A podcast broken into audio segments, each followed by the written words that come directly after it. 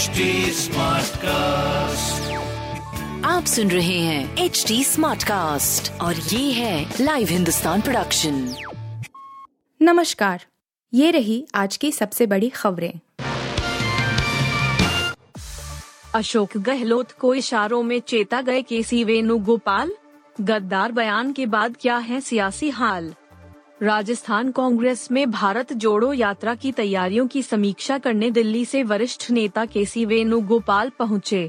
इस दौरान उन्होंने मुख्यमंत्री अशोक गहलोत और पूर्व उप मुख्यमंत्री सचिन पायलट के बीच जारी तनातनी को खत्म करने की भी कोशिश की सामने आई तस्वीरों से साफ़ हुआ कि संकट फ़िलहाल के लिए टल गया है, लेकिन अटकलें लगाई जा रही हैं कि बैठक भले ही सकारात्मक रही हो, लेकिन इसके नतीजे अस्थायी हो सकते हैं कहा जा रहा है कि वेणुगोपाल ने नेताओं को भी बयानबाजी को लेकर मंत्री परिषद से बाहर करने की सीधी चेतावनी दे दी है।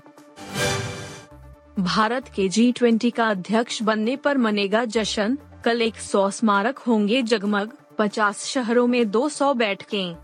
एक दिसंबर को भारत औपचारिक रूप से जी बीस का अध्यक्ष बन जाएगा। इस मौके पर देश भर में सौ स्मारकों पर जी बीस के लोगों के साथ लाइटिंग की जाएगी।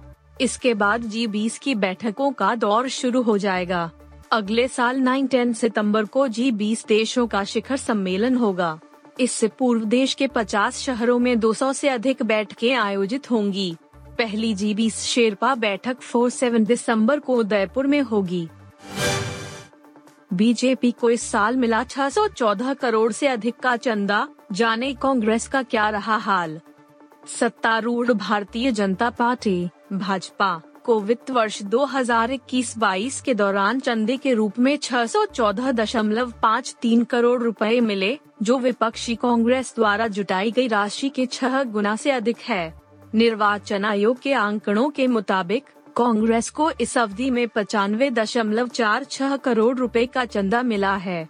आंकड़ों के मुताबिक पश्चिम बंगाल में सत्तारूढ़ तृणमूल कांग्रेस को इस अवधि के दौरान चंदे के रूप में 43 लाख रुपए प्राप्त हुए, जबकि माकपा को दस दशमलव शून्य पाँच करोड़ रुपए की धनराशि प्राप्त हुई। माकपा की केरल में सरकार है। भोजपुरी इंडस्ट्री छोड़ने को तैयार खेसारी लाल यादव, कहा, मेरी बेटी की कोई गलती नहीं। खेसारी लाल यादव ने देर रात एक और लाइव वीडियो करके अपने दिल की बात जनता के साथ साझा की है।